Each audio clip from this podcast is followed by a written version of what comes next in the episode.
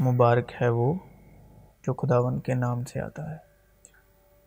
ہم نے تو ہم نے تم کو خداون کے گھر سے دعا دی ہے۔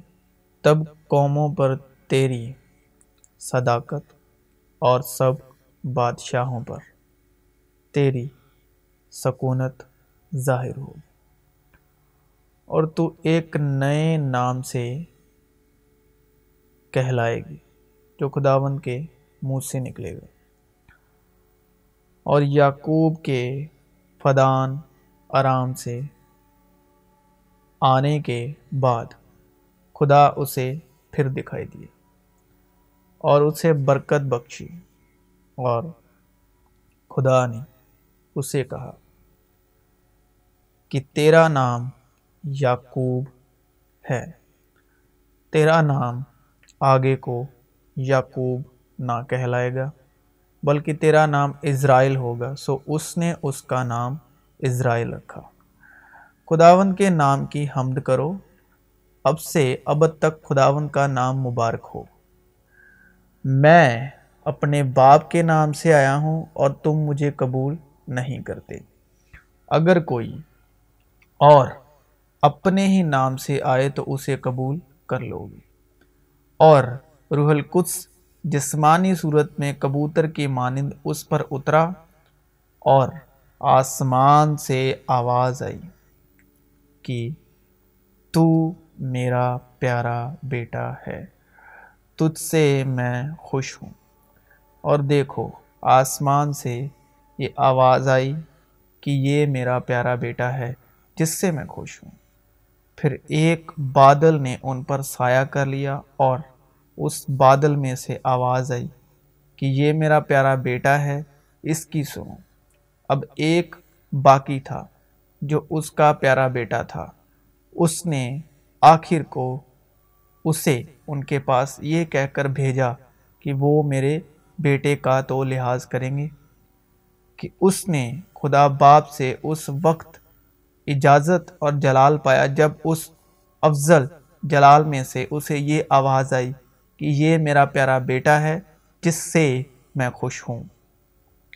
اور کسی دوسرے کے وسیلے سے نجات نہیں، کیونکہ آسمان کے تلے آدمیوں کو کوئی دوسرا نام نہیں بخشا گیا جس کے وسیلے سے ہم نجات پا سکیں۔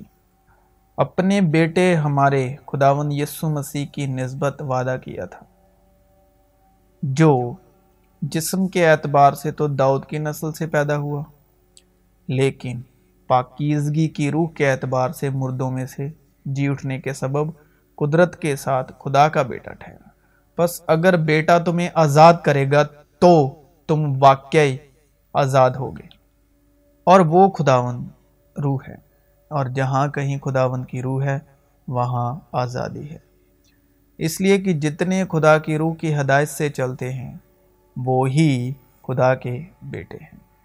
اور چونکہ تم بیٹے ہو، اس لیے خدا نے اپنے بیٹے کی روح ہمارے دلوں میں بھیجی جو ابا یعنی ہے باپ کہہ کہہ کر پکارتی ہے۔ چنانچہ خدا جس کی عبادت میں اپنی روح سے اس نے بیٹے کی خوشخبری دینے میں کرتا ہوں وہی میرا گواہ ہے کہ میں بل تمہیں یاد کرتا ہوں۔ کیونکہ خدا نے ہمیں دہشت کی روح نہیں بلکہ قدرت اور محبت اور تربیت کی روح دی ہے۔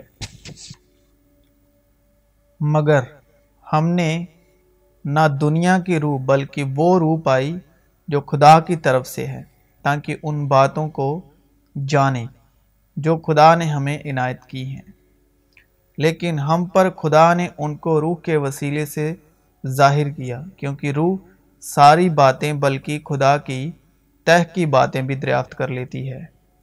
کیونکہ تم کو غلامی کی روح نہیں ملی، جس سے پھر ڈر پیدا ہو، بلکہ لپالک ہونے کی روح ملی، جس سے ہم ابا یعنی اے باپ کہہ کہہ کر پکارتے ہیں۔ کیونکہ بیٹے کے نام کو بگاڑا گیا مطلب آسمانی نام کو بگاڑا گیا۔ پہلے بنانے کے بعد خدا نے جو زمین کی مٹی سے بنایا، اسے انسان کہا۔ ہر شبد کی اپنی ہی ایک روح ہے۔ شبد میں ہوتی ہے اس شبد کی روح اور شبد کو ضرورت ہوتی ہے ایک دیہ کی۔ اور کلام مجسم ہوا، کلام دے داری ہوا۔ دیہ نے کلام کو نہیں دھارن کیا، ان دونوں باتوں میں انتر ہے۔ آج ہم کلام کو ایکسیپٹ کری جا رہے ہیں۔ شاید ہی یہ سوچتے ہوں، کیا کلام ہمیں ایکسیپٹ کرتا ہے؟ ہم اکثر کہتے ہیں، خدا کو ہم نے اپنا جیون دے دیا، یا جیون سونپ دیا۔ یہ بالکل غلط ہے۔ خدا نے ہمیں جیون دیا ہے اور اپنا بیٹا بخشا۔ مثلا، محبت اس میں نہیں کہ ہم نے خدا سے محبت کی، بلکہ اس میں ہے کہ اس نے ہم سے محبت کی اور ہمارے گناہوں کے کفارے کے لیے اپنے بیٹے کو بھیجا۔ ہم اس لیے محبت کرتے ہیں کہ پہلے اس نے ہم سے محبت کی۔ اگر کوئی کہے کہ میں خدا سے محبت رکھتا ہوں اور وہ اپنے بھائی سے عداوت رکھے تو جھوٹا ہے۔ کیونکہ جو اپنے بھائی سے جسے اس نے دیکھا ہے محبت نہیں رکھتا، وہ خدا سے بھی جس سے اس نے نہیں دیکھا محبت نہیں رکھ سکتا۔ اور خداوند خدا نے زمین کی مٹی سے انسان کو بنایا اور اس کے نتنوں میں زندگی کا دم پھونکا۔ تو انسان جیتی جان ہوا۔ اور خدا نے انسان کو اپنی صورت پر پیدا کیا۔ خدا کی صورت پر اس کو پیدا کیا۔ نر و ناری ان کو پیدا کیا۔ تو جب انسان کہا تو انسان کی روح بیٹے کی روح نہیں۔ کون جانتا ہے کہ انسان کی روح اوپر چڑھتی اور حیوان کی روح زمین کی طرف نیچے کو جاتی ہے؟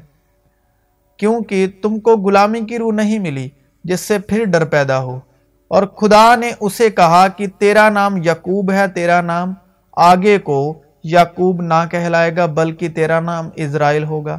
سو اس نے اس کا نام اسرائیل رکھا اور اس جگہ کا نام بیتیل رکھا، لیکن پہلے اس بستی کا نام لوز تھا۔ خدا کی اس کلیسیا کے نام جو کرنتھیوس میں ہے یعنی ان کے نام جو مسیح یسو میں پاک کیے گئے اور مقدس لوگ ہونے کے لیے بلائے گئے ہیں اور ان سب کے نام بھی جو ہر جگہ ہمارے اور اپنے خداوند یسو مسیح کا نام لیتے ہیں۔ اور تم میرا نام لے کر جھوٹی قسم نہ کھانا، جس سے اپنے خدا کے نام کو نپاک ٹھہراؤ۔ میں خداوند ہوں۔ اس دن بہتیرے مجھ سے کہیں گے، اے خداوند اے خداوند، کیا ہم نے تیرے نام سے نبوت نہیں کی؟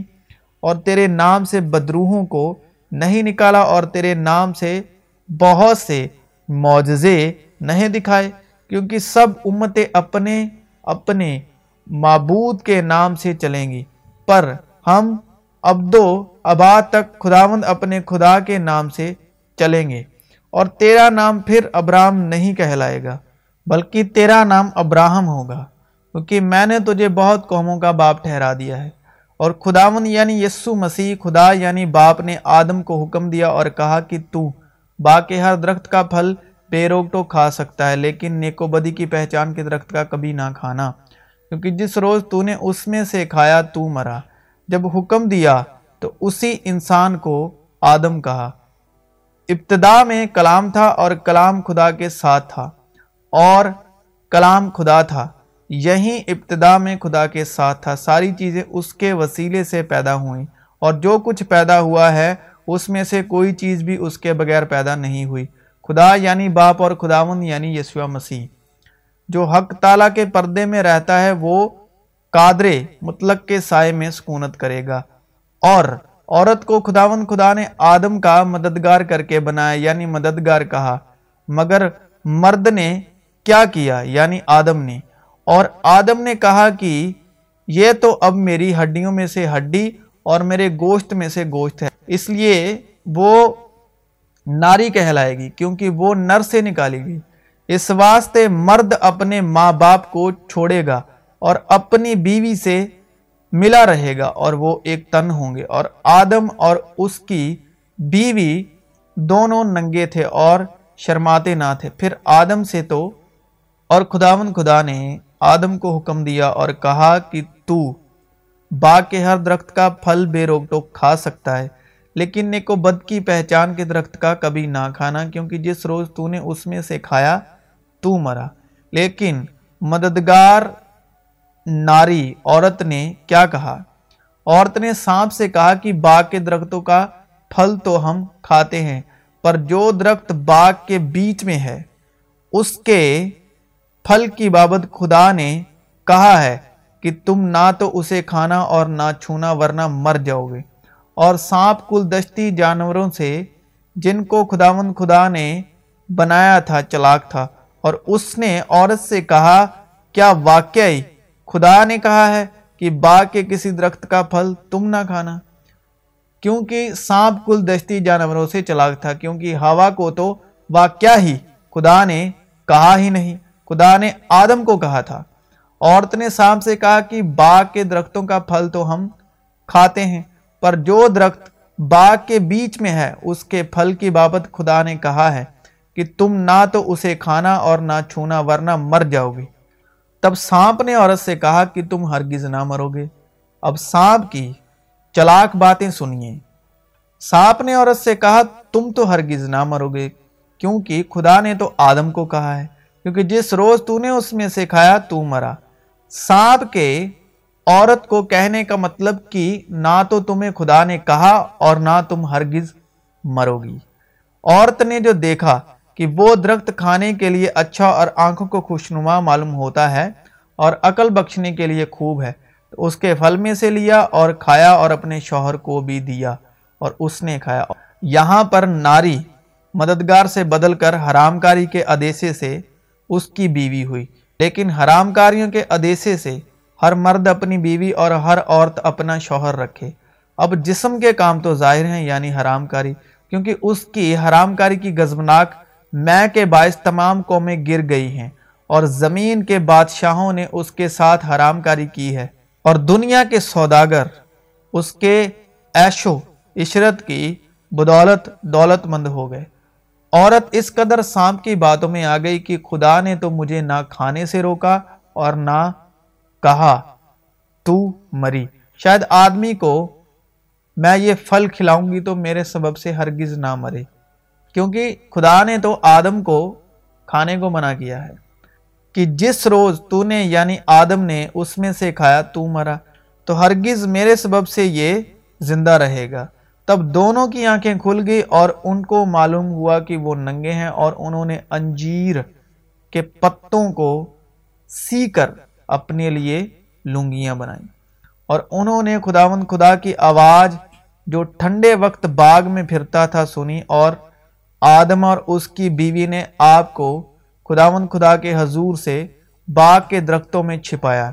تب خداون خدا نے آدم کو پکارا اور اس سے کہا کہ تو کہاں ہے؟ اس نے کہا، میں نے باغ میں تیری آواز سنی اور میں ڈرا۔ کیونکہ میں ننگا تھا اور میں نے اپنے آپ کو چھپایا، اس نے کہا، تجھے کس نے بتایا کہ تو ننگا ہے؟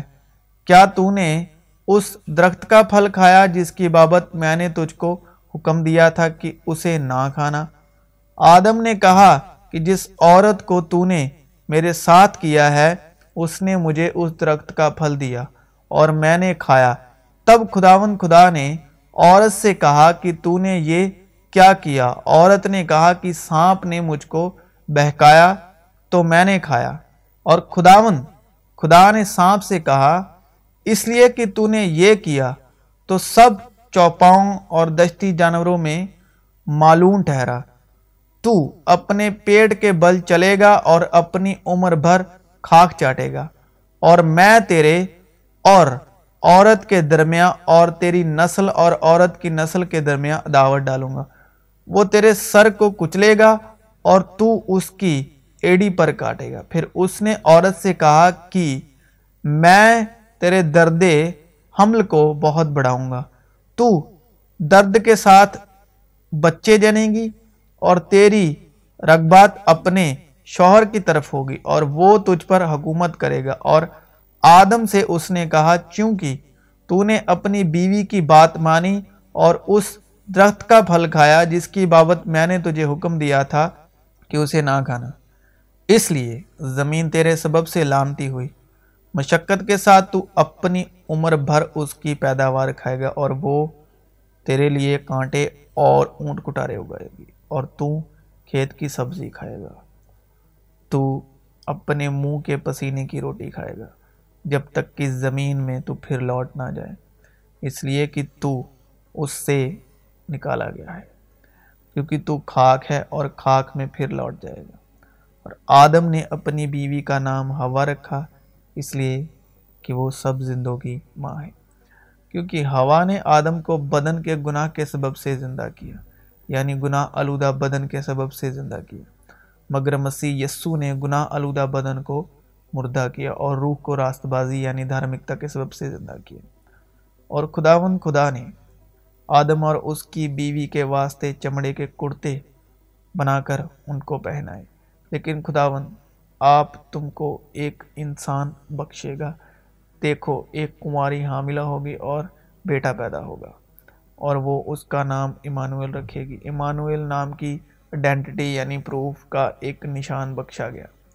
چھٹے مہینے زبرائل فرشتہ خدا کی طرف سے گلیل کے ایک شہر میں، جس کا نام ناصرت تھا ایک کنواری کے پاس بھیجا گیا، جس کی منگنی داؤد کے گھرانے کے ایک مرد یوسف نام سے ہوئی تھی۔